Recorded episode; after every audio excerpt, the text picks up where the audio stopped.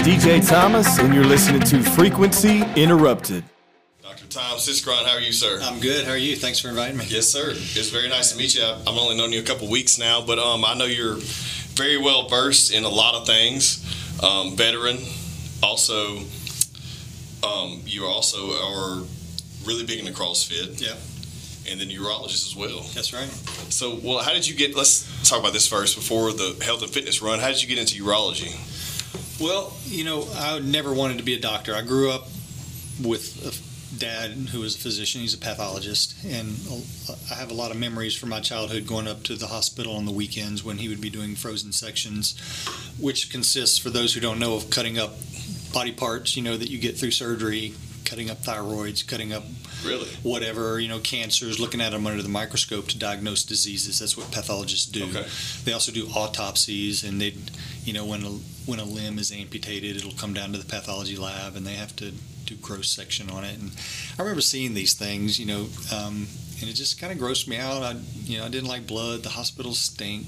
I, anybody would ask me, "Are you going to be a doctor like your dad?" I was like, "No, thanks." You know, I always had an interest in in physics and building things and really taking things apart.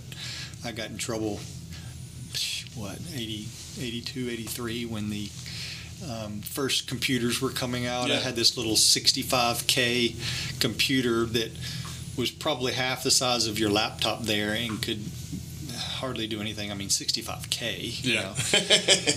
And uh, I got One in- file's that big now, like a small in- file. I got into worst trouble, uh, uh, one of the worst trouble of my life, because my dad came in the room and I had it apart on the floor. I, you know, I took it apart to see what was making it work. That's Yeah. kind of how my mind works. Right. So what makes things work? And and I was a physics major in college, and, and it wasn't until my senior year in college, January of my senior year. Now I had gotten a job in the hospital because I had an ACL tear from a football injury in high school, which I should never have been playing football because I was 5'8", 118 pounds, and didn't belong on the field. But you know, I finally decided to get surgery when I was 21, okay. and uh, back then they used to immobilize you. So I was in this immobilization brace. You know, now you wake up and you're you're moving right away. Yeah. But I was immobilized, sitting at home, just complaining all day. And Dad said, "Well, hey, we need someone to enter data into the computer at the lab if if you want to come up." So I went and sat in the lab for that summer of uh, I guess it was my sophomore junior year in college, 91 ish, and I just got paid to be a data entry uh, person in the, in the hospital. And after I was able to walk again, one of the phlebotomists um, quit, and the phlebotomy tech said, "Hey, Tom, you want to come do phlebotomy?" we got I was like, "Draw blood? What are you talking about? I don't want to stick needles in people's arms. That's gross." And uh, they they grounded on me, and and you know it was another two fifty an hour. I think it was like six fifty an hour, if you can believe that. Um, so uh, finally, I did it for the extra money. I almost quit twice during the first month because it was just too stressful sticking needles in people's arms. I couldn't take it. But I stuck with it. Ended up really enjoying it. It was just, it was a weekend and summer job for the next three years, all the way to my senior year in college, when I was getting ready to go off to Washington University in St. Louis for my engineering master's. Because you got a physics degree from Centenary at the time, and then you transfer your credits to Washington University or some others. I had a full ride scholarship to Wa- Wash U. Okay.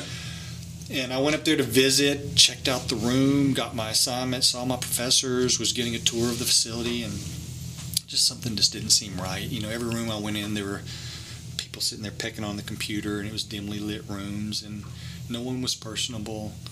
And I just on the ride home, I just was thinking this isn't what I want to do. And I loved the hospital that by that point and helping people. And some of my best memories of patient care come from my phlebotomy days. I mean, things that'll like bring tears to my eyes if I tell the story Yeah. and um, I just I came home and remember going into my dad's office. He was sitting there pecking on his computer and said, "Dad, I've been having some funny thoughts lately." And uh, at that, he turned around and looked at me with his glasses on the end of his nose, and like he was waiting for whatever I was going to say. and uh, and I said, I, I think I want to go to med school rather than physics. And he was like, Wow, I thought it was going to be something serious. Yeah. And he's like, Do it. I was like, But I've wasted all this time on physics and college. And he's like, Do it, whatever. He never pressured me, Yeah. but he said, Do what you want to do. So I stayed an extra year and and um, went into medicine and the rest is history. That's how I got into medicine. So it was kind of getting into medicine wasn't what I wanted to do. Once I got there, I knew I had to be involved with cutting and fixing. I mean, Yeah. that's just my personality. You're either a thinker or you're a, a cutter in medicine. Yeah. You know, it just thinking about problems and prescribing medicines never has appealed to me. Gotcha. I like instant solutions, steel heels, you know, surgeon mentality. So um, I knew I wanted to be a surgeon. My first rotation was with the Air Force because I got a scholarship through the Air Force to, to med school. and that first month, it was in Wilford Hall down in San Antonio. I got my ass worked off. You know, general surgery residency is, is really Yeah. back then. Now, now it's really watered down, and I think there are pluses and minuses to that. But I think it's to the detriment of the physicians and the patients they're treating because you're losing a lot of experience with the watered down schedule. But you know, you, we worked hard, and I kind of realized surgeons spend a lot of time in the emergency room on the weekends and at night, Yeah. and a lot of time in the OR when they don't want to be. So very quickly in the first year, although I thought I wanted to be a heart surgeon or a trauma surgeon or something exciting, After you got over all the blood. after I got through being up all night Yeah. and, and realizing I didn't want to do that the rest of my life, that got X'd off pretty Right. quick. So then I started looking into subspecialties, and ortho is awesome. I mean, I love ortho. You're, you're cutting, fixing, drilling, and, and hammering, and that's just like being a, a carpenter for the body. Yeah. But they spent a lot of time in the OR in the ER also at odd hours, and and it just didn't speak to me. And then the other surgical subspecialties. My best friend um, is a went into ENT. He's now facial plastics, and Yeah. you know ENT just didn't appeal to me. It's just something about you know your nose and throat I didn't like. I didn't want to be an ophthalmologist, although monetarily that might have been a better option. a lot of my ophthalmology friends do very well, but so it, it, it kind of came down to just chance. I just it, it was an elective. I got I didn't really even know what urologists did. Really, I don't I don't guess too much. Um, but I took an elective because it was man- mandatory at that time. Nowadays it's not. But and at the end of that elective, I just realized all the urology residents were happy. Yeah. They were pretty much done with work at five o'clock. You can count on one hand the number of emergencies that bring you to the emergency room or into the OR on the weekend. You get to do a lot of you know, a lot of cool stuff. That's you know you can get as elbow deep into the body, taking kidneys and bladders out, or you can do all office stuff and do vasectomies and, and Yeah. prostate biopsies. Yeah. Everything in between. It's a really varied schedule. You're not just knocking on the door, patient after patient, saying, "Hey, how are you? I'm Dr. Siskron. What can I do for you?" Next. Next. Right. You know, you see a patient like today. I saw a patient. I did a biopsy. I saw a patient. I did a scope. I saw a patient. I went across the street. Uh, you know, it's it, your day is so varied and always new, always interesting, and you know, there's a lot of things in urology you can help people, and satisfies my um, instant gratification. Yeah. Cut and fix. You know, Gotcha. you guy can't pee. You do a TURP, and he's like, I pee like a racehorse now, and you're the best best doctor ever. Yeah. And you know, it's it makes you feel good helping people, not just having a we call it in medicine a stone garden. Yeah. You know, where you're just cultivating patients and having them come back every three to six months and checking their blood pressure, which is still high, checking their diabetes, which still sh- sucks Yep. writing them a new prescription, tell them to eat better, and, and, you know just next revolving door. That doesn't appeal to me. So that's that's why I chose urology. It was kind of it kind of fit my personality, and you know. People joke, say, "Hey, why would you want to look at penises all day?" And it's it's, it's no more that than you know, uh, um, gastroenterologist wanting to look at rectums all day. That's Yeah. not what brings you to medicine. It's- Exactly.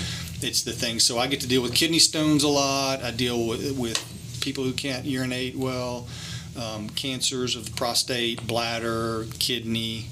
Um, you know, it's, it's really highly varied. Lot, varied, lots of things to do, and, and you can get as deep or as shallow into it as you want. Well, I think that's I think that's awesome too that you actually didn't know what you wanted to do and just fell right into it. you know what I mean? And really late it. in the- yeah. the but hey, at least you found you found your passion. And the, Yeah. but the thing about it, like a lot of people don't know about urology. Like they don't know anything about it. They hear Mm-hmm. they see the term, they have no idea what it means. and if they do, it's like directly related to like some bladder issues or ED. But there's so much more that goes into that.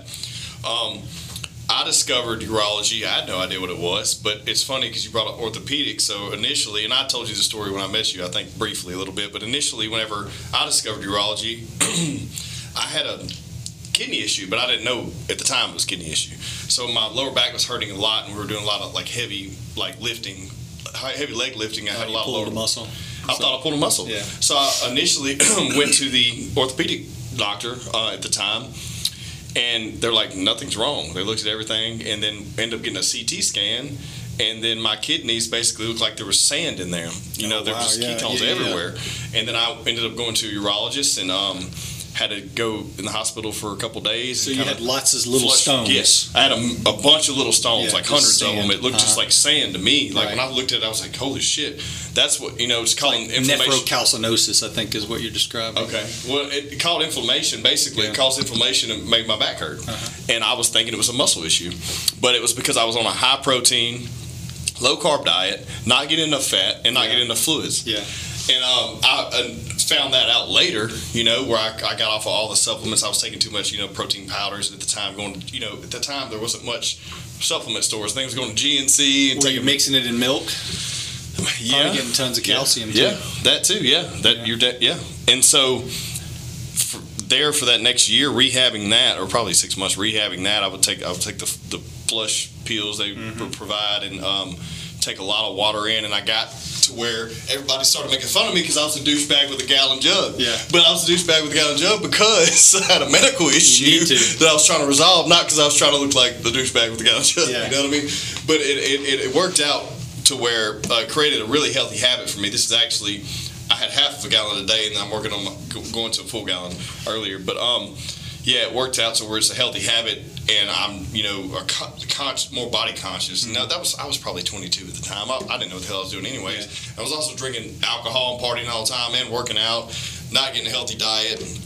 But I was low carbing, and I was cutting weight for fights. It was just a, a whole ordeal, man. Yeah.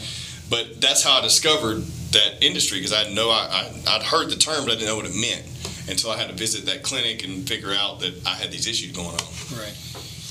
I my philosophy on water drinking. People ask me, of course, all the time, how much water should I drink? I, I say drink when you're thirsty. Yeah. Whether you believe uh, in God in creation or evolution, one of the other two of those ways, our bodies were designed and and work very well, just like every other animal on the planet. There's no other animal on the planet that has to look at his watch and decide when to drink, or or be told how many gallons of water to drink a day. I, the body works if you let it. The problem with our bodies is that our brains get in the way, and and we have all these things we've developed artificially, Mhm. which are not species appropriate diets, and we are not as a as a society on a species appropriate diet. Oh diet. no, of course And not. That's the problem. If, if we all were, and that's what I try to strive for, is eating like my ancestors before they Yes. learned how to make all this crap that we're eating. Yes. Well, let's and when you do that, it works. Let's talk about that because that, that excites me. Yeah. Um, because I've done quite a few different. I, I tried to do the little uh, vegetarian stint just for a little while, just to try it out, knowing that I wasn't going to be with it long. Mm-hmm. Um, carnivore, I love it. Um, I applied that for a long time, uh, on and off. I enjoy that. I've done keto, done caveman. You know, um, what are your thoughts? I guess what are you currently doing, and then what do you prescribe? Like, what, if you would suggest some, some something to someone who's tried everything. I'll ask you a question first. The things you describe vegetarian, keto, carnivore, and caveman what's the common thread among all four of those? Meat. No. Oh no, we're not vegetarian. Not uh, wow, man. Um, low carb. No. Vegetarians often very high carb. Well, yeah, it's car. Well, I'm, I guess not complex, but But okay. why do all of those create healthier well, it's whole food. humans? Whole food. There whole you food. go. Excuse me. Yeah. Creates healthier Brain humans. here. Yeah. I should know this. I I started just like every other American, uh, stopping at 7-Eleven as often Yeah. as possible, eating the honey bun and Coke. Um, I- when I was in the Air Force, you know, up in Utah, every morning I'd stop at the gas station and fill my 64 refillable jug with Coca-Cola, full sugar, and drink it all day, and I'd refill it on the way home. Yeah. And you know, it's not coincidental that I got a kidney stone, you know, not too many years later, and Yeah. still have a few tiny ones there that are there forever now Yeah. that I've formed them. Um, I had a horrible diet, and I've got a picture on my phone and on my Instagram somewhere that I like people to see of me sitting you know, holding a French fry, my my dad gut hanging out. I, I was destined to be the typical American in his fifties. I'm 51 now, with metabolic dysfunction and or diabetes, depending on your genetics, how soon you're going to get it. But Right. it's it's a it's a continuum. It's not a you know like turn on that uh, light switch on and off, on and off. Diabetes, no diabetes. It's it's a continuum. Just like someone who's pregnant, a woman who's pregnant, she's pregnant from the moment she's pregnant, even though she can look totally unpregnant and right. do whatever she was Right. doing. She's pregnant. Yeah. It's only later in the pregnancy that you start seeing and modifying behaviors and, and, and things start working That's a differently. very interesting comparison. I like that. That's what diabetes is. And Yeah. people think diabetes is just this switch that comes on. Oh, my doctor says I got diabetes now. No. You've had diabetes for a long time. You've had metabolic dysfunction and insulin resistance for a long time. And I was on that slide. I was sliding right into the cesspool, just wh- where all of America's swimming right now. And incidentally, that's why they're dying of COVID. A lot of them. Yeah. The first 250 deaths in Caddo Parish, I had the privilege of looking at, at their charts. And although the death certificates only listed a 35% incidence of diabetes, they actually was 60% of them had diabetes. okay. There's a 41 average BMI Yeah. of the first 250 deaths. So this this virus is preying upon metabolic dysfunction. It's not it's not attacking healthy people. That's why I have zero fear from the virus, and I recommend anybody who's afraid of this virus just start eating healthy and exercise. But anyway, so I was heading down that path, and um, I, I got introduced to CrossFit um, in 2012 after a divorce. It was when I was at my lowest of lows in Okay. all ways in my life. It's not something that I wanted at age 42, um, but it happened.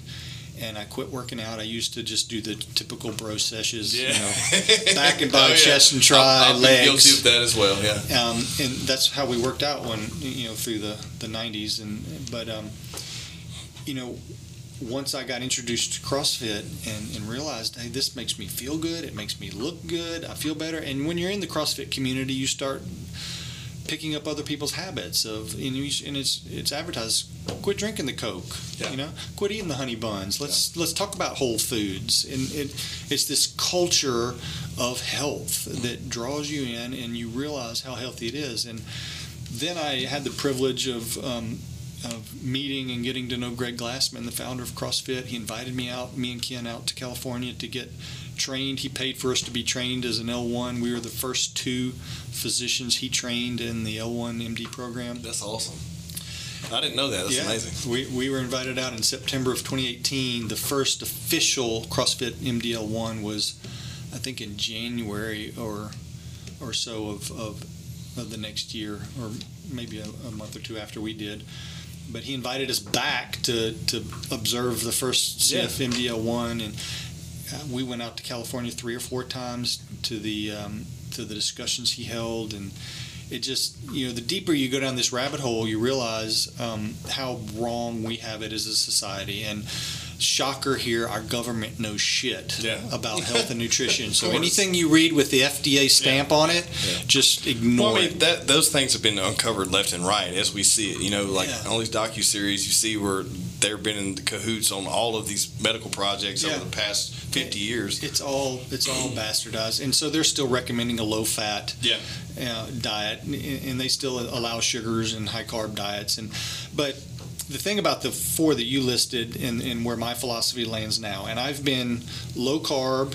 Mhm. I then went into pure keto for you know a year and a half, two years, and I do well on pure keto, Yeah. but it is restrictive in, in modern society and harder to do. Yeah. You know, so I think everybody evolves to a point where, um, and I saw a lot of benefits from keto, um, athletic benefits too. I mean, I, I got, um, I did a, a bike ride where I ate zero for 100 miles, just drank electrolyte water, mm-hmm. and I did better than I did 10 years prior as a full carb athlete. Okay. I finished faster, felt better, had zero soreness, drove home and, and went into CrossFit the next day after a 100 mile bike ride Damn. and that was because I didn't have all the inflammation in my body right. from the American diet and chugging goo all the time, you know.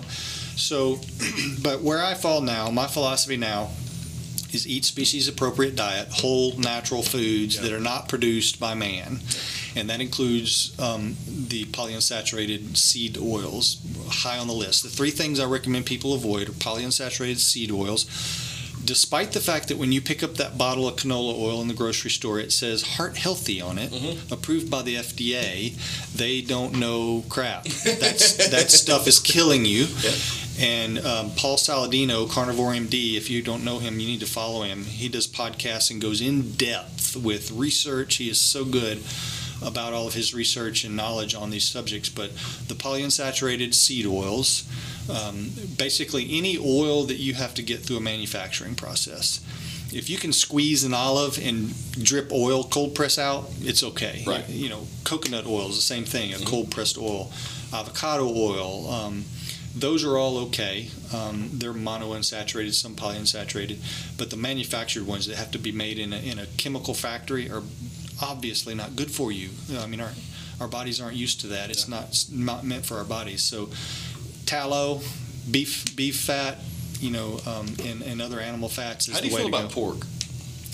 Pork fat, I, I think is okay. The, the the way pork fat um, is bad is by what the animals are fed. Okay. I, I believe Okay, gotcha. you know they're fed the grains Yeah. so when they eat lots of grains their bodies aren't meant to do that either and and they form more polyunsaturated um, oils and fats in their bodies so we're you know optimal diet should be grass fed grass finished all animals never come close to an antibiotic or, or a or grain mixture Mhm. to fatten them up before slaughter that's you know um, pretend you're living a thousand years ago exactly. and eating what your ancestors Well, ate. my argument always with the uh, vegetarian thing, and I, and I did try it at a younger age, all, only because I wanted to see what the what the hype was about, but also because I wanted to see if it would help me in weight cutting for fights and in competition. So I realized that I mean we have these teeth; they're called carnivore teeth. We have them for a reason. The canines, yeah.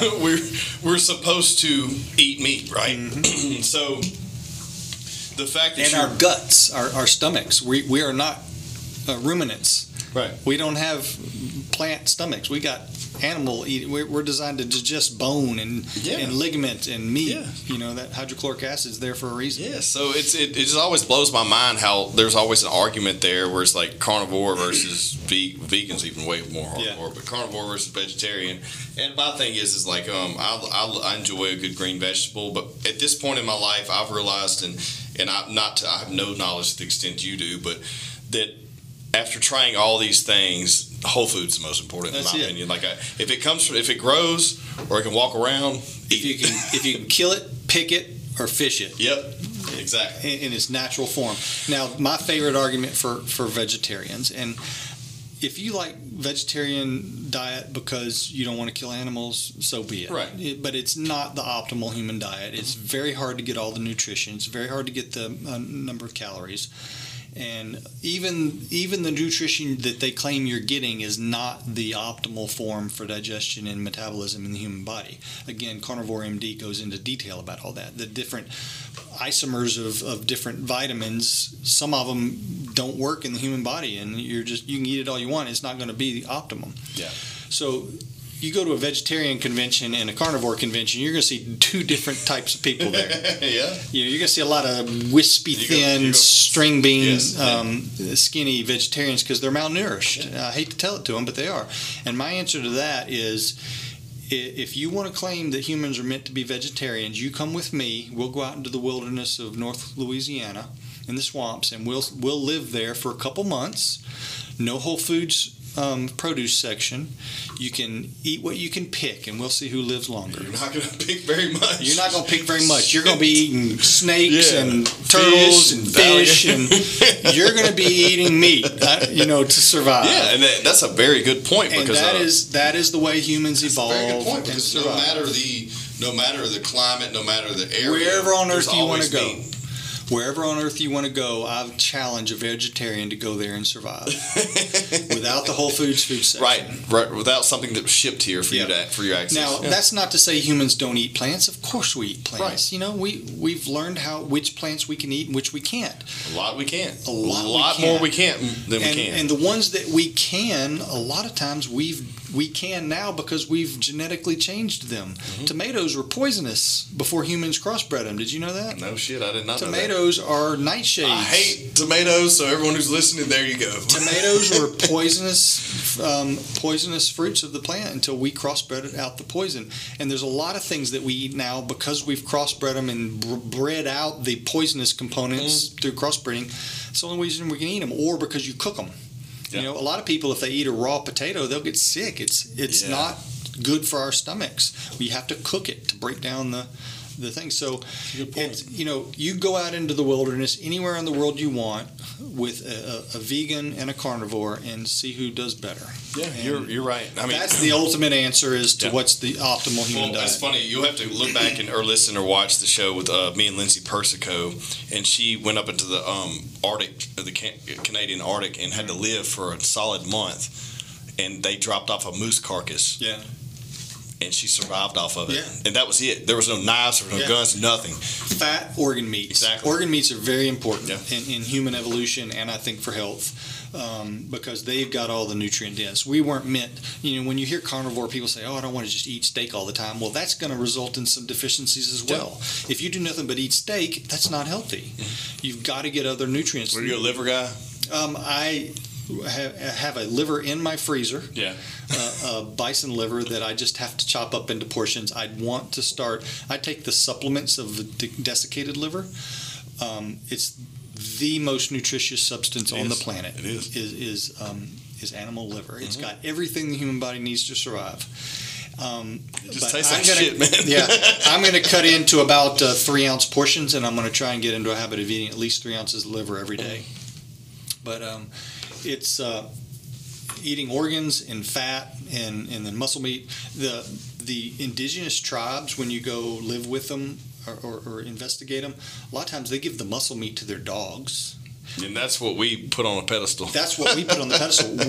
They go after the liver, the heart, Yes, the yes, pancreas, yes, the kidneys. That's what's prized in the indigenous um, communities throughout the world. Whether you go to the Arctic and they're they're, they're just killing whales and, and eating seals all the time, they don't throw those organs away. That's the brain. uh, They eat That's everything. Like, yeah. They eat everything nose to tail, and that's what the optimal human diet is: is nose to tail eating. With plants, there's a supplement. You know, occasionally you're going to come across an apple tree, and you're going to engorge the tribe on apples, but that's seasonal, and it's not that often. Yeah. You know, That's very like I've never I never thought about it in that. You got to think of plants No, also. That's very Uh, interesting. A thing that that Paul Saladino also explains very well is plants don't want to be eaten, right? Yeah. Animals don't want to be eaten either, but Right. they can bite, they can run, they can fly, they can squirt things in your face, they can stink like a skunk. I mean, they have various mechanisms to prevent you from catching and eating them. What does a plant have? Nothing. Nothing other than their chemicals. And plants are loaded with chemicals to prevent animals, including humans, from wanting to eat them. You know, most plants on Earth we cannot eat will either kill us or make us very sick. Okay. Um, the things that we can eat, if it's natural, like apples, thing, it's because the plant wants us to eat it. Why does the plant want us to pick its apple and eat it? Because we're going to eat it and poop out the seeds later Yeah. and spread its seeds across. Makes so sense. most fruits are designed by the plant to be enticing to animals to eat because you're spreading their seeds and their future generations. Now they don't want you to eat their their leaves and stems because that's going to kill them. You know, so they have chemicals in their leaves and stems, and um, even though I eat nuts, they're nuts too. Unfortunately, almonds and and uh, you can't even eat cashews unless you process them. It's a very hard process to get cashews. Um, so you know those things are meant to be um, dispersed without being eaten. The actual seed, the the future generation of the plant, is not to be eaten according to the plant. Um, we found ways to eat them, but they're they're not wanting us to. In other words, yeah. so they're designing designing chemical um, uh, defensive mechanisms. Well, that that raises a really interesting point. What about almond milk? How do you feel about that? I, I, I'm not a fan of it Okay. for, for that reason. I mean, I think I think there's a lot of lectins, which is one of the chemicals um, in in almonds and in a lot of plants. Um, and Paul Saladino has full podcasts on this, and, Yeah. and he goes into detail about how all of these things can disrupt the lining of the gut, um, the, the gap junctions, the tight junctions in the gut, which are supposed to be sealed. Um, it also disrupts the flora of the gut, and so it can cause inflammation in the gut, and things can leak into the interstitium of the gut. A lot of our GI issues as a society are caused by our, our plant diets. That's and, crazy. and you know the most well-known lectin is gluten. Yeah, Gluten's course. just I'm- one of many. I'm a like I, I uh, see. I still consume almond milk. You got to be scared now, um, because I just got off dairy, like just whole milk, man. I mm-hmm. just got to where I just couldn't drink this Yeah. shit, man. But I guess honestly, I'm not. I say I drink almond milk every night, but I don't really ever have milk. But if I do, I have that Yeah. normally, and it's like the unsweetened vanilla version. Right. But gluten is my number one enemy, and I found this out. But most people don't realize. I'm glad you brought this up earlier, and I'm, I'm pretty much seasonal at this point with my diet. Like I feel like if you look back in nature, like those animals go into hibernation, they start consuming more carbs and more fat, Yeah. and they get ready to you know mm-hmm. gain some weight and hibernate. I feel like I'm that type of person now. During the winter and the colder months, I consume more calories, and in the the warmer months, I'm more carnivore, Yeah. pretty much, and you know, not even consuming any types of you know rice or potatoes or even that much vegetables. It's just a lot of meat, Mm-hmm. and, it, and it leans me out. But I feel like in these in the winter months, I do consume a little more of those things naturally, and I figured out what's worked. But I'm a huge advocate against gluten. One, but you can't. A lot of people are like, "Oh man, it's fine," and even people that are healthier, even people that CrossFit all the time, whatever, they they have their beer, they have their pizza, whatever. But once you get off of it for longer than like a month, You- and you feel the difference, Yes. and then you try to eat it, and you feel how big of a pile of shit you feel like. Funny story. Just this past week, I told you before we started recording that I went on vacation last Yeah. week, and uh, I went down to the Virgin Islands and ate whatever. Mhm. You know, um, it's very rare that I do that, but I had ice cream and I had bread, Yeah. and you know, it was just no holds barred. Yeah. And um, so. I just you just don't feel right. You, Mm-hmm. you, there's something wrong with your gut and the way you feel, and you're more lethargic. And then I came home, and when I started eating, um, when I started eating the normal things I eat, steak and and um, fattier type foods, I was having some GI issues, if you know what I mean. And it's taken me three or four days to get back regulated to where I feel normal again because my I think my gut was inflamed from all of the stuff that I was eating. It's it's like, hey, what the hell's this? We hadn't seen this in a while, you Yeah. know. And it inflamed my gut. And when I started eating fat, I, it wasn't able to tolerate it anymore. So that high high fat. Uh, was just flushing right through me, and it, it, for like three or four days after I got home, I just wasn't wasn't doing well, and you know it it's back to normal. But my my philosophy on almond milk again comes down to is it something that we've been eating for a million years? Yeah. Almond milk is made in a factory. Yeah. You shouldn't be Right, eating it. exactly. You shouldn't be eating it. Yeah. Um, there are people who argue against drinking milk too, but m- milk we've been drinking for hundreds of thousands of years, probably I don't know, ten thousand years at A long least time. by squeezing the udder of a cow Right. and drinking it. I, I think our bodies are adjusted to that at this point. Yeah. Some people are sensitive to the lactose um, in in the milk and, and are intolerant. You know, everybody's different. Dairy does not affect me. Um, It doesn't affect me that much either. I don't I don't have a problem with it, so I will I will not shy away from dairy. I eat a lot of cheese. Um, and uh, it doesn't hurt me at all. It doesn't affect me at all. But um, you know, processed milks, processed oils, processed foods that you have to open a cellophane wrapper, box, or bag to get to, Well, stay away from them. Like anytime I, I have this conversation with people, it's like if if it's uh you know that what what is it called whenever you donate the stuff to the um oh man I'm, I'm trying to blank right now when you donate something to a food bank or something yeah, it stays uh, on the shelf it's forever. perishable non-perishable Yeah, yeah, imperishable yeah. right okay if it can sit on a shelf longer than like 10 days Yeah. probably shouldn't put it in your body but unfortunately I feel like the past 30 years of our existence has been well I mean honestly probably since the 60s That's right? been the goal Or of food 50s. Like, production. it's just Yeah. Let's see how cheap we can make something and make it last, so and it make has shelf last. life. Yes, Yeah. and and mass produce it, and and all these things we're seeing, diabetes, cancer, all these things.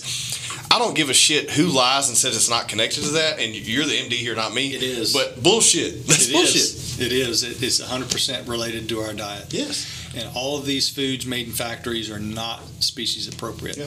It's stuff that we're, you know, it may taste good and it may last on the shelf a long time. There's someone somewhere, you can Google it and find out, who has had a thing of McDonald's French fries sat on a shelf Yes. for 20, 30 years or Yeah. something, and they're still sitting there. Well, so Look uh, just like they did when they were made. a friend of mine, um, Kim Kimberly Griggs, who's who's been on the podcast before, she's a chiropractor here locally. She's had a uh, sausage biscuit sitting on her counter of her practice since she opened it, I believe. Yeah. it's probably at this point five or six years old. and It still looks the same. If if flies if flies and, and, and other things won't eat it, we shouldn't yeah, be eating it. and this is like a McDonald's sausage biscuit, you know, Yeah. I mean, a McMuffin or something Yeah. like.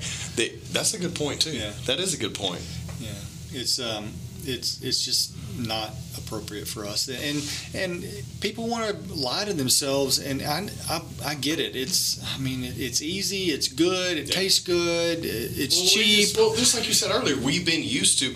It's a very good point. like, like you said earlier, on the way you would get you a, uh, fill up your Coke, soft drink, and have a honey bun. Like, if you're used to consuming that stuff, you don't realize how bad it makes you feel until you quit consuming it for a while, and then get on something a lot better for the body, and then you have those things. I took the uh, the kids to to grab a donut at um, one of those little pop up donut trucks a couple weeks ago, and I was like, okay, I'll splurge and have one, dude. I felt like total shit the rest of the day. If I eat a donut or something really sweet Yes. like that, I get a headache behind my eyeballs almost within 15 minutes. I felt like shit. and then I just have this cloud head fog. Yes. It just it, it, it's it's um, it's an incentive not to eat that stuff. And uh, another funny story is um, Christmas and Thanksgiving at mom's, you know, or whatever. oh yeah, man, that's I a revert whole back, you know. Okay, I'll have another piece of the pie. take a and, nap. You know, all the sweet stuff, the Yes. the uh, sweet potato casserole Yeah. with the sugared pecans on top. Yeah. I feel like shit the rest of the day. I And- tell everybody they know I'm like, know. hey, I'm gonna be, uh, I'm not gonna be available for an hour after this because it I'm gonna be messed up. It sucks, but you know, every now and then you have to remind yourself how bad it makes you feel. But for anyone out there listening who gets home so I'm just exhausted, I'm gonna lay on the couch, it must have been a rough day at work. No, it's your body telling you you're not Yeah. fueling it properly. Yeah. Because I go a full day at work now, I go right from work to CrossFit without eating. Yeah. I do CrossFit and then I come home and I can last, I can not eat dinner if I want. Yeah. Um, it's just my body tells me I'm hungry, but I can skip it if I have to, if I get busy or, or whatever. And you know, uh, like that bike ride I did, I woke up um, in the morning, and um, my one vice and addiction is um, zero carb, uh, ultra monster. I'll drink. Okay. I'll drink Okay. one every morning. Often I have one in the afternoon too, but that's the one thing that I wish I, I didn't put in my body that I do. Um, so I drank my monster in the morning, got on my bike, rode 100 miles, only stopped to pee twice, um, and um, just drank electrolyte water. Got off the bike three o'clock, I think, or so. It took me six and a half hours or so. Dang. Um, and then I went to my best friend from college's house, went and watched their daughter play soccer for an hour and a half, standing on a soccer field watching soccer, and then went to eat at about seven o'clock that night. So I had not eaten anything from the night before, having ridden 100 miles, and I was perfectly fine. Yeah. Now, by the time I got to that, my, my computer watch said that I'd burned 7,000 calories. I believe it. And I was hungry. Yeah, I bet. You know, I was ready to eat. And we went to a Mexican restaurant and I ate everything and I refueled. But, you know, it, when you eat a species appropriate diet and avoid the processed foods, your, your chemicals work. You've got leptin in your body to tell you when to eat, you've got ghrelin. Um, which is its counterpart. Both of those, ghrelin is the baseline. Ghrelin is the eat more hormone. Okay. And it's the base hormone. It's when all else fails, it's going to work. It's the generator for your body. So if your power goes off in the building, the generator kicks on and supplies power. If all of your systems in your body go haywire as to whether you should eat or not, what's going to be the default? For a for an organism to survive, what should the default be? I mean, water. Eat. Or, or I mean, yeah, I guess if you, yeah, right, right. Yeah. You know, water, you're always going to be thirsty if you get Right. low. But if you're debating whether or not to eat and your systems are uh, skewed, the baseline hormone is- Gotcha, is gotcha, ghrelin. gotcha, it's always going to make us want to eat. It's always being produced. The thing that suppresses it is leptin. Okay. So leptin is, is secreted from your fat cells when you eat, and your fat cells are taking in energy because when you eat something, you don't burn all that energy right then. A lot of people think that it's almost like um, an instant in, instant out. I mean, you eat a thousand calorie meal, you don't burn a thousand calories in, in the 30 minutes that No. you ate that meal. No. What do you do with it? You Store it. Store it. Yeah. S- Uh, uh, some of it gets burned immediately just to pick your fork up off the plate. Right. Some of it goes into blood glucose to float around. A lot of it goes into glycogen storage, which is short term, easy access storage through glucose. The rest of it goes into fat storage. You're storing fat every time, and then the protein gets broken down and eaten. What protein you don't use at the moment, and you can only use a certain amount of protein in a day. I think it's 0.4 um, grams per per kilogram per day or something. like that. Don't quote me on that number, but you can only process so much protein in a day, and that's why you had your your stones. Is Yeah. because you were eating excessive protein, which your body couldn't process. It was converting to glucose and or excreting in the urine, and uh, so. What protein you don't use if you're on a high protein diet gets converted to glucose also through gluconeogenesis, and then that gets converted to some of it gets converted to fat if your glycogen stores are full. So you're storing fat when you eat, whether you like it or not. The the it's a delicate balance. Yeah. Um, and when your when your fat cells take in energy, they release a hormone called leptin. Leptin goes back to the brain and says, "Okay, we are in energy input mode. We don't need to eat anymore right now. Okay. So let's suppress ghrelin." So that's the eat less hormone. Leptin suppresses ghrelin, you eat less. Well, then that leptin wears off, and what happens? You Your eat ghrelin, your Yeah. ghrelin comes back up. So it's this delicate, beautiful dance of the hormones. I just love how the body works. Well, I've never heard it broken down like that, but it makes it sense. work, It makes sense. it works. So if you, the problem is when you become insulin resistant, Yeah. You're you're storing more fat than you should. That's why insulin resistant people keep getting fatter and fatter because Right. they're storing more energy than they should, and you're always producing leptin. So as those fat cells are always taking in fat, they're always going to be releasing leptin, and then your brain becomes leptin resistant. Mm-hmm. And when you're leptin resistant, the ghrelin doesn't get the signal to suppress, so you're always hungry. And that's why people who eat a high carb diet or eat junk food are always. That makes sense. It makes and sense. I used to be that way. Yeah, I mean, we've all been there. I've been there too. Yeah. Um, it, previous to my health, you know, try to healthy life, but basically, it does make sense, and it's very interesting how those people. It takes so much. Some, you're talking about someone who's overweight. It takes so much for them to lose it. Yeah. And then they plateau because they, they have to jump over these huge hills to get their body functioning like it should should be. Right, you know, and who knows how long it's been in that state? Twenty years. It takes a long 10 time to years, lose it. Fifteen years. You know, who knows? And then you have to go leaps and bounds and make drastic changes and stay that way for a while Yeah. before you make you know before it starts functioning how it should. And then And, and a lot that, of times, people who try to lose weight, the, the obese, they do it the wrong way. They Yeah. Mm-hmm. try to be calorie restrictive. The body does not tolerate calorie restriction. Period. My philosophy is eat when hungry, eat until full. Okay. I, I try to eat like a wolf. but Whole Foods. Whole foods. Yes. Species appropriate diet. Yeah. That's the key. Yeah. A wolf doesn't go up to a kill and say, "Oh, I'm just going to eat a little bit No, today. I'm going to save the rest for tomorrow." He engorges until he cannot eat anymore, Yeah. and then his body works. He stores the energy he can't process.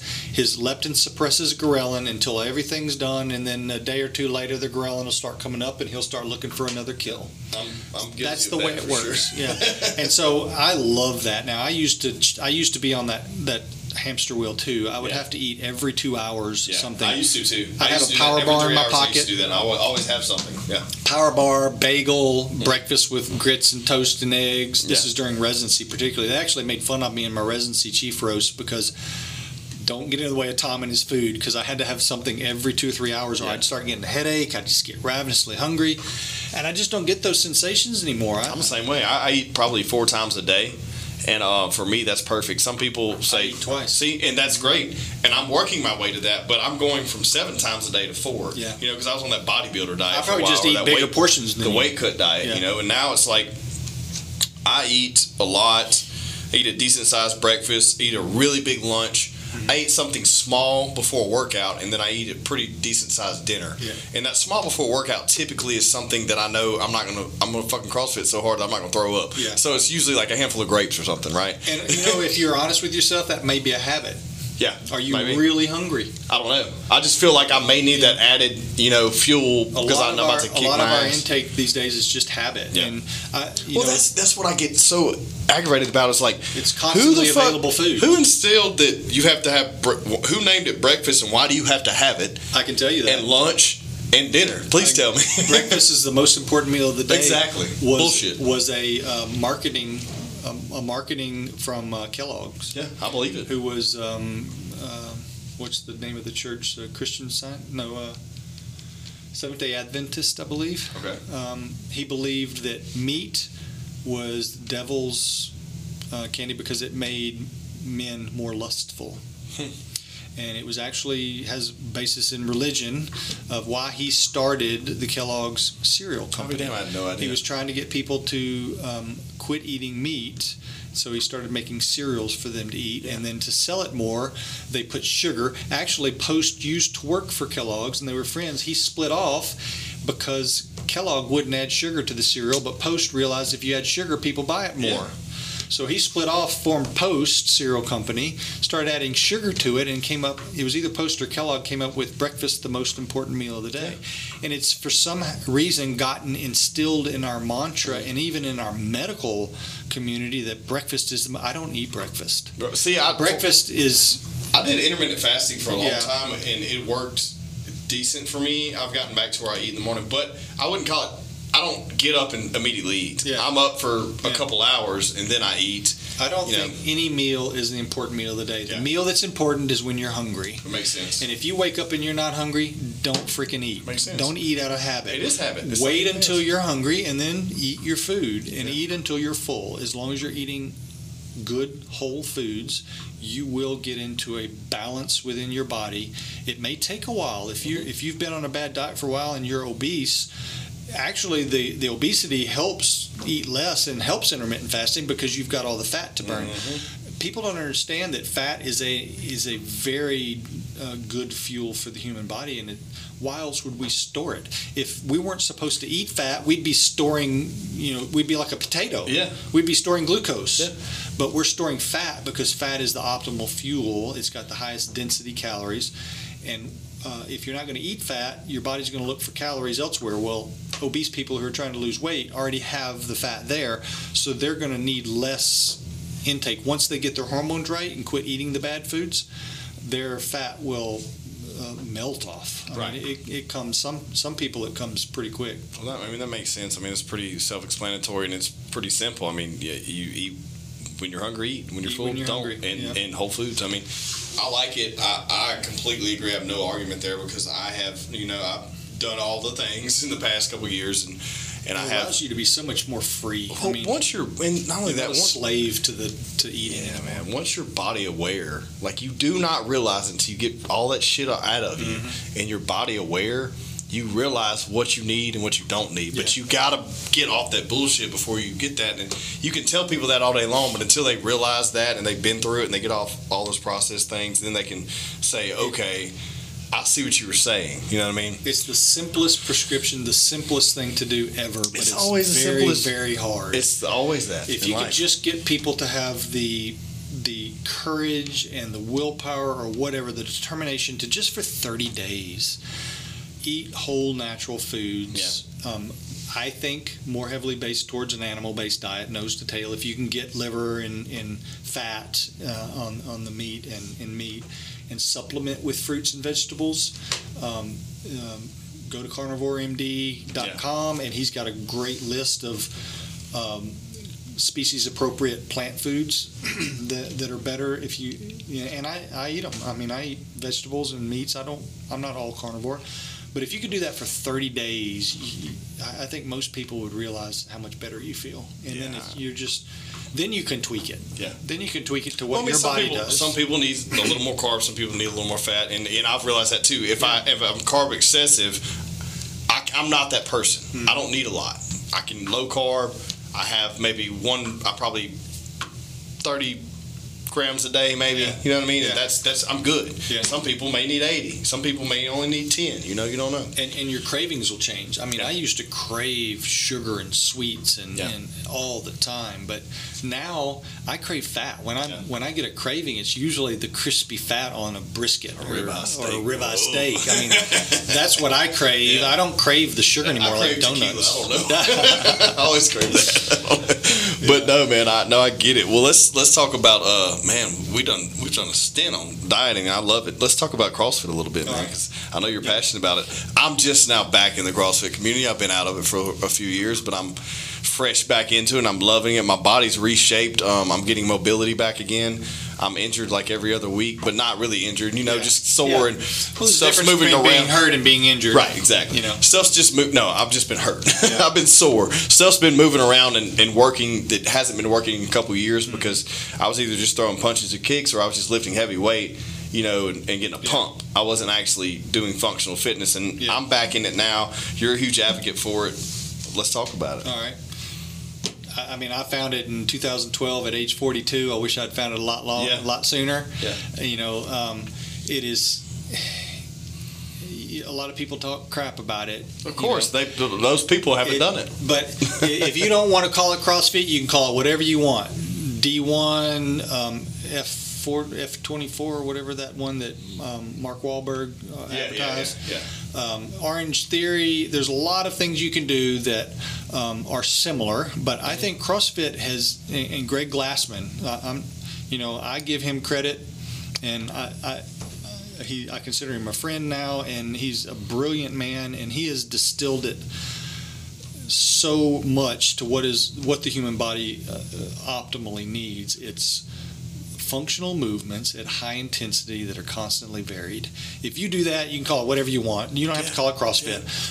but in the last week, I have done front squats, overhead squats, bike, row, pull-ups, jump rope, burpees. Mm-hmm. You know, it's every day it's different. Mm-hmm. Your body never knows what's coming, so every muscle in your body has to be prepared for whatever the day throws. And there's a few examples I like to use when I'm explaining why I love CrossFit. And one of them is I use I've been a snowboarder since I lived in the Air Force in Okay. Salt Lake City. Okay.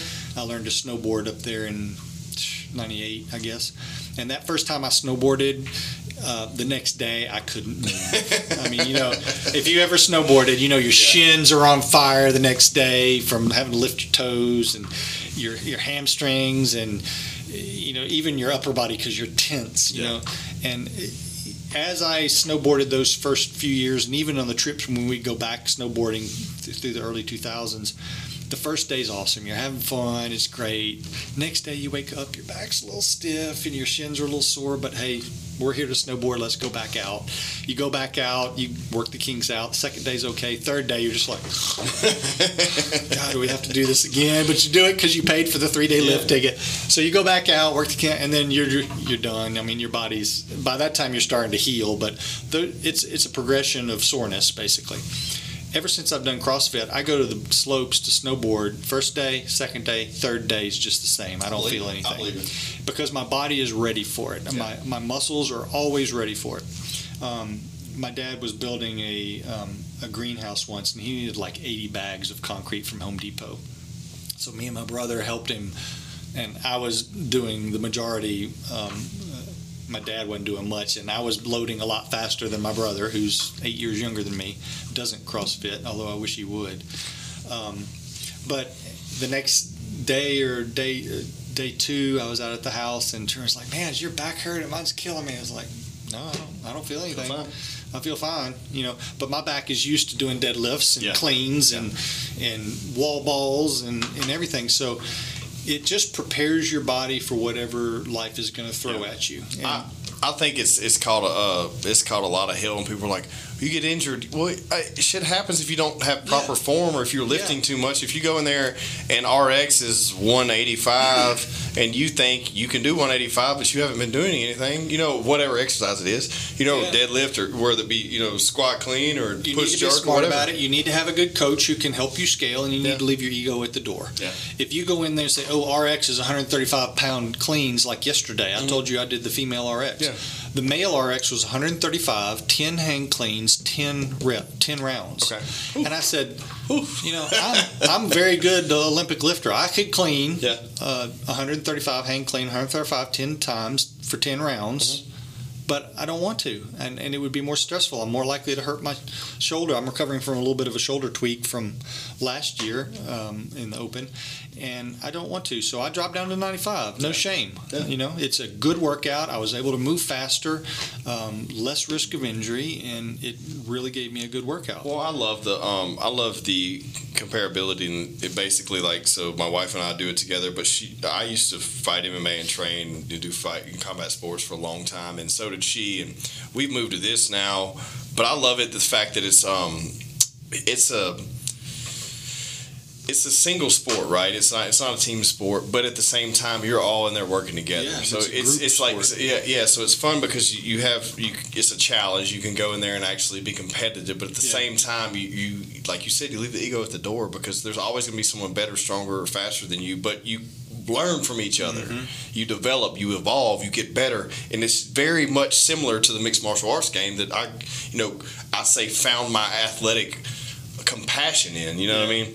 And, and I moved to this now, but I love it, and I just I just call it functional fitness. When people want to argue with them, it's like Yeah. it's functional fitness. Just like, functional. Don't call it CrossFit. Who cares? you- I don't care what you call it, but you use your entire damn body. Yeah. Like every every morning, I wake up something different sore on me. I'm like, that's my tricep, but no, really, it's inside, under, closer to my bone. I don't Yeah. know what's going on right there, Yeah. but hey, I used that yesterday, and I haven't used it before. You know? But if you were to next week be presented with some emergency situation where you had to help rescue someone Yeah. and and do something physical, you're not going to tear your Right. tricep Yeah. because your tri- tricep's ready. Yeah. You know, you hear all the time people getting hurt, injured, doing Oh, things yeah. that they don't. You know, Things um, that they're not used to, but it's very simple. Simple, like the most the most prone to that are prior athletes who you know in their 40s and 50s say, "Oh, I can still Yeah, I can still run with the best of them," and Yeah. they they tear their hamstring. Well, or I, oh, I did that shit. Hey, Go so we, we had a week, we had a weekend. Uh, it's a few months back, and I was just now getting back into CrossFit, and um, we did a track exercise. My wife and I did because we, I couldn't. We were down south, and there wasn't a gym around, so it was like, we'll just do a track exercise. Mm-hmm. Well, we sprinted, and I was like, shit, I'll smoke her ass. And I got on that last uh, 100. We were doing like 100, 100 meter sprints, and we were cycling out, and um. Dude, I, I swear I almost ripped my hamstring. Like we had to, I had to like kitchen knife it out, Yeah, basically, yeah. scrape it out. And if your if your muscles you're aren't right. used to, and You're your right. tendons, more importantly, Yeah. Mm-hmm. if your muscles and tendons aren't used to the work on a regular basis, stressing them on a one-time, rare occasion is going to put them prone to injury. And a thing that happened to me last year, uh, as I was wakeboarding out on the Red River with with Ken, and I came down a little bit wrong, and I felt a tweak in my hamstring. If I had not been a CrossFitter, no doubt in my mind that would have resulted in a horrible tear. Yeah. But my muscle and ligaments were strong enough to prevent that massive injury and to just tweak it. Yeah. And that's the way all of my injuries are now. Is I get tweaks, which is normal. I mean, anybody who's working out, you're going to get tweaks. It's not you know, but if you get in there and you haven't worked out in a while and you try to do snatch at 135 pounds, Yeah, man, you're going to tear your rotator cuff. Yeah, yeah. You got it. Your rotator cuff's going to take a long time to get repaired, Mm-hmm. to get prepared for that type of work, and it, just don't rush into it. Stay light. Use just the PVC pipe if you want. If that's all you want to do, Well, don't great. don't just use weight at yeah, all. to figure out your mobility. Figure My out form. 76 year old mom CrossFits. Really? That's yeah. awesome, I got her into CrossFit. Hell yeah. She's using. She's so cute because she has like a little little kettlebell that weighs six pounds, and she has this a, a little four Hey, she's pound doing weight. something, though. She's moving her body And- Exactly. And, you can't tell me that that's not more healthy for her than sitting on the couch so she doesn't get hurt. No shit. That's what's hurting America is sitting on the couch. It's the cost of not working out. We are we are in this huge. Uh, we we're already going. We're going through a pandemic or on the tail end of it. We're in a huge pandemic of being unhealthy. That's we what have it been is. for fifty years. That's what I tell everybody. This is a pandemic of metabolic health. no shit. It's not COVID. It's Yeah. not the virus. This is a, in my opinion, of- for a healthy person, this is a cold virus. Yeah. And I have not had one physician who I've discussed this with who's been able to show me an actual case of an actual healthy person. Oh, but there was a 50 year old guy in here who died. Well, what's his lab? va- Oh, well, he weighed 300 pounds. Yeah. Okay, show me a healthy person again. And people don't understand that just because you're you're 40, 50, 60, whatever, and have never been to the doctor or not on any medications, that Mean does not mean you're healthy. This means you're not. It means you haven't discovered why you're Yeah, not exactly. You know, the people who are dying from this disease are, are metabolically Mm-hmm. um, unhealthy, almost. I mean, I haven't found one yet. I went to I go to Indiana to work in the hospital, and I pulled up twenty. It's all on my Instagram. I pulled up twenty patients, and I go through one. I'm, I, I, I joked on there. I'm looking for that healthy COVID patient Right.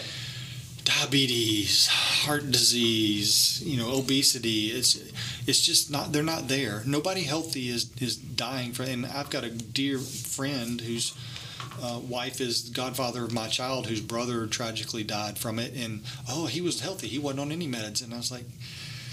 I bet you he was metabolically unhealthy. I bet you he Yeah. was insulin resistant. Well, I mean, and just didn't know it. There's so many people that aren't diagnosed because they haven't. They been uh, the so many. Just like how many people catch cancer Yeah. at the tail end Yeah. and they're stage four and they die within Yeah. you know three months of catching it because they've been saying they oh something's wrong but I'm not going to the doctor for, for fucking two years. Yeah. You know, like a lot of times. You and me, I, I would not have any reservations whatsoever of a COVID positive patient coming in here and coughing in this room. yeah, I wouldn't And- either. We would have no problem for it. Yeah. We might get a little cough, a little Yeah. sniffly nose, and and go on with our lives. And- now, and- I I had it uh, very early on. I lost my taste and smell. That's Okay. the only way I know I had it. I have not been tested for antibodies or. I'm not or sure if I've had it. I, no one. I haven't discussed this on the show, but fuck it, I will. I'm not sure if I've had it at all. I know I've been around people that's had it. Yeah. Um, I I know that you know I have not been tested, nor have I been vaccinated. I don't have any qualms or disagreements. I'm not gonna argue with anybody about it. I know I felt fine. I've been around people who've had it. I've still felt fine. I haven't lost my taste, taste or smell.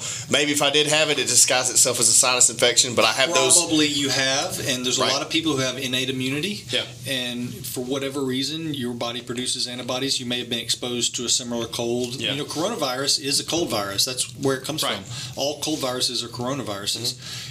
I believe this one's been modified. You know, people can argue that. No, I mean I look. But I think there's plenty of evidence to show it's been modified and was released out of that lab either accidentally or on purpose. Yeah. But you know, it's at base a cold virus, so it does what cold viruses do. It, it goes around a lot. I Yeah. mean, we all know colds spread easily. If Mm-hmm. you if you're around someone with a cold and you touch your nose, you're going to get it. Of course, it does. But this one has a particular that spike protein is very inflammatory. It's we know that it causes all the inflammation in the endovascular system. It's uh, a lot of COVID patients are having heart attacks and strokes and clotting disorders. After the vaccine started being released, when because it's just spike protein, which is the inflammatory component of the virus, Right. um, one of the hospitals in town almost ran out of the anti-clotting agent because so many people were coming in with clots after the vaccine. You know, people don't want to discuss this because everybody's supposed to get vaccinated, Right. but the the the fact of the matter is, is if you're healthy, you don't have to worry about this. Yeah, if makes anybody's out there afraid of the virus, just get healthy. Eat a whole foods, species appropriate diet, and exercise. Well, that's another thing. Don't hide and not expose yourself to sunlight and the natural vitamin D. Yeah. the things that we need. You know, don't be deficient. But Yeah. I think you know, to everyone who wants to argue, like. You know, everyone wants to be wear a mask and be cautious. That's fine, but a lot of times those people that are scared shitless are the ones that are unhealthy. Like even mm-hmm. subconsciously, these people I've ran into that talk about it, they're scared, so scared of it. It's the ones that are unhealthy. They know that they're unhealthy, but they're not doing anything about being unhealthy. That's the bigger fucking problem here. Yeah. It's not the virus. It's not politics. It doesn't matter about that. Yeah. Our fucking country is unhealthy, and we need to do something about it. That's right. That's what's that's what this virus has exposed is Yeah. the utterly horrible state of our overall health. And you know, like you said, even the doctors that I get into discussions with about this virus, most of the ones who are really scared of it are unhealthy. Yeah. They got the big gut, and you can tell that they they're probably either diabetic or insulin resistant on their way to full blown diabetes. Well, to talk about something medic, something else that's you know medically relative here. Let's talk about a little bit of your profession before we wrap up. Um, urology wise, like um, specifically prostate issues, prostate cancer, and erectile dysfunction, because those are huge problems in the um, you know male population that are sometimes people are just embarrassed to discuss. Yeah. Well, the first thing I'll say about BPH or benign prostatic hyperplasia is it's it's an overgrowth of the normal uh, tissue of the prostate. The prostate is a sexual function organ. It produces PSA, prostate specific antigen. It's its only purpose on life is to produce that that material which liquefies the semen. So when you ejaculate, it comes out as a coagulum, so it can be deposited where it's supposed to go in one clump. But if, as it sits in a cup, and fortunately for everybody else, not everybody in my profession, I have to occasionally let it sit to examine. it liquefies. It's not something that's pleasant, but it's Yeah. part of the job. It, it it becomes like water, and the reason it becomes like water is because of PSA. PSA uh, is an enzyme protein enzyme that breaks down the, the, the bonds in the coagulum and it, and it liquefies it so the semen can swim out and go where they're supposed to go. Okay. So that's the only reason it's in the body is to produce PSA. By design, uh, I wasn't consulted in the design process. The, the urethra goes right through the center of the organ, unfortunately Okay. because um, the on switches at puberty with with um, testosterone production. The organ starts growing from about the size of a little grape to the size of a walnut normally, and the urethra is right through the center of it. There's no off switch, so as we age, the prostate continues to grow under the stimulation of testosterone's byproduct, dihydrotestosterone, and that causes the prostate to, throughout our lives, continually grow. Now, about 70% of men, because of that growth proc- process in their lifetime, will experience some slowing of the urinary stream. Um, that slowing is because it's compressive on the urethra. Your bladder, I like to say, is a lazy organ. So it likes to fill easy and empty easy under low pressure. And if you have a low pressure system filled with water that you want to empty, you want the outlet to be big because as it empties, it's going to empty under low pressure. If you squeeze that outlet because of BPH, what's going to happen to the bladder? It's not going to empty as easy. Yeah. So it's going to have to work. And what happens to any muscle when you work it? it? Grows. It grows. So your bladder goes from being a thin, thin sac, compliant, happy, low pressure system to being a thick, hypertrophied, angry, strong bladder because it's got to push harder to get that urine out of your bladder, right? So it's not the actual prostate being big that's the problem, it's the bladder's response to it. Okay. So that's what brings men into my office Okay. men in their 20s, 30s, 40s, 50s on a progressive basis often notice their stream gets slower and slower, but they don't notice any other symptoms because their bladder just gets stronger and stronger. It's only in the late stage when that bladder is really strong and thick and non compliant that they start wetting their pants. They can't hold the urine as long. They start realizing they used to be able to drive to Dallas. Now they have to stop in Longview. Yeah. They wake up at night because their bladder can't hold the pee as much. By the time it gets to that stage, it's hard for me to fix it Right. because the damage is already done to the bladder. I can't de-hypertrophy the bladder. All I can do at that point is open the outlet and take the pressure off the bladder, hoping, and about 70% of the time it will get better. But my goal and my wish for anybody out there listening is to recognize the symptom early and then go see a doctor to do something about it earlier. Um, I have no qualms about telling people I've been on a on a bladder relaxing medicine, an alpha blocker, an outlet relaxing medicine since I was 35. Because in, in the in the process of my training, I realized my stream was getting weaker, and I started, and it relaxes the bladder outlet. It's Flomax is the most commonly uh, Right, known yeah. one out there. It relaxes the outlet and allows the flow to be stronger and keeps a happy bladder. That's the goal is to keep your bladder happy. Because once your bladder gets unhappy, it's hard to correct. So that's the thing is is don't ignore the slow stream, thinking oh who cares? It just takes me a minute and a half to pee rather than 30 seconds. Right. You know you can't pee over a fence anymore, but who cares? Your bladder cares. And over those years, it's going to care more and more, and then you're going to be in Well, you, shape. this is a very um, kind of casual approach to this, but you notice this and you go into a urinal, the men's bathroom, and you sit there, and if you have a healthy bladder, you immediately pee. Yep, You're done, and that person is just now starting And then pee. you see that old man with his Yeah. hand on the wall, Yeah. standing with his Yeah. whole thing in the urinal, just Yeah. standing there for two minutes. Yeah. He he's in the end stages, Right. And he should have come sought help a lot sooner. It's one of those things. So the other issue, cancer, I think it's all related. Um, I think cancer is a metabolic disease, not a, a DNA disease. There's a great uh, book, Cancer as a Metabolic Disease. There's also a PDF you can search for online if you want a great read about um, particular things about cancer that I don't think we discuss enough. But it's metabolic dysfunction and inflammation we know dis- predisposes you to cancer. And as that process is occurring, the BPH process, and the, the bladder's getting more unhappy, and the prostate's getting big, and people are getting metabolically unhealthy Mm-hmm. and are more prone to infections and prostatitis, that inflammation and infection um, and overgrowth in the prostate sets up the perfect milieu for cancer.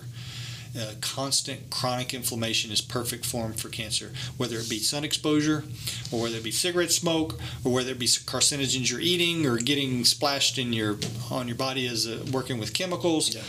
Chronic inflammation leads to cancer. And that chronic inflammation in the prostate, I think, is why prostate cancer is so prevalent. 70% of men in their lifetime will get prostate cancer. I don't think it's a coincidence that 70% of them also have lifelong BPH. You're right. So um, the thing about that is get your PSA checked. I, I, don't listen to the to the national governing boards. They're making decisions based on cost effectiveness for society. If you want to, if you want to let someone base your decisions on life years and, and, you know whether or not you should get your screening based on society life years and, and value, then so be it. I recommend that everybody should get their PSA checked at least once in their 40s Okay. because you're going to catch some men who have high PSAs and already have cancer at that point. If your PSA is under one in your 40s, you're good. You can wait until, you know, depending on when it's drawn, you can wait a few years later, get it checked again at 50. if you're still one or so, you don't need it checked every year. Um, but keep track of it. Don't just ignore it. Um, one of my best friends got diagnosed at age 48, and if he hadn't got diagnosed at age 58, he would have been uncurable. Right. And you know, the, some of the current recommendations are not even to check PSA. You know, a while, a couple years back, they were recommending not checking PSA because it was on a value basis for society not worth the ones we were saving the cost of the screening. But um, you know, get it checked once early, then every year or two or three or five, depending on what it is. And it's the trend that matters. If it's going up fast, it, it, we need to make sure it's not cancer. If it's stable or slow, then you're good. So that's my basic cancer talk. And the other thing is ED. Yeah. And again, it's related to health. Okay. ED is nothing more than a vascular problem. Okay. Um, the the erections require inflow. It's like a bathtub. You've got an inflow and an outflow. The outflow is fixed. The venous drainage is fixed. It can't get any larger, but you can turn the faucet on faster. And if you turn a faucet on a bathtub fast enough, it will fill up despite the drainage, right? The drainage is still happening, but you're overfilling it. Right. So that's what happens when you get stimulated. There's chemicals in your body uh, under nerve stimulation that cause those blood vessels, those arteries, to dilate to bring more blood flow into the penis faster than it can drain out. When you get sick through diabetes, cigarette smoke, or hypertension, which are the three most common causes of vascular disease, your vessels are less compliant. They don't dilate as easily. They become more constricted. Um, your your nerves don't work as well because of nerve damage from metabolic dysfunction and diabetes, and so you don't have that inflow valve anymore to turn it up faster. And that's where the Viagra, Cialis, all that comes into play. It causes the hormone that causes the dilation to hang around longer, nitric oxide. So uh, they affect nitric oxide synthase, which is the hormone that makes nitric oxide. It, it stops the degradation of nitric oxide, allows it to hang around a little longer, gives a little bit more stimulation to the vessels for them to dilate. Okay. So that's how those medicines work. Um, you can avoid getting that by staying healthy. Yeah, I mean, it all goes down to that. It right? all comes down to- back to, it all comes down we to being started about talking talking about that. I mean, it all comes back And- to it because it's, it's, You, you said early on, you know, it's great you found your passion in urology. Yeah. I've actually found my passion through urology, and my passion is health and how everything is related. Everything I see every day, whether men come in with, there was a, a, a young man, 29 years old today, came into my office wanting to have his testosterone checked because he was tired at the end of the day Right. and just didn't feel like he had energy. Mhm. And he was sitting there with about 30 extra pounds in his gut. Mhm. He didn't sleep a regular amount of time. He didn't work out. He admitted to me that his diet was crap. Yeah.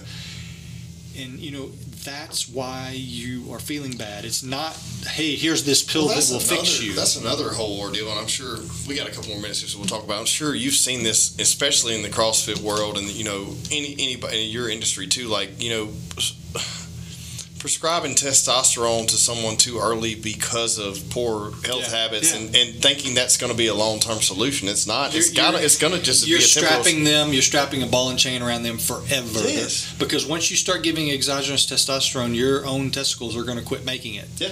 And at some point, the longer you stay on it, they may not recover their innate ability. So you could get healthy 15 years later and try to stop the testosterone, and you may be out of luck. Yeah. I would much rather people address their underlying cause than don't think that doctors can fix you with a prescription.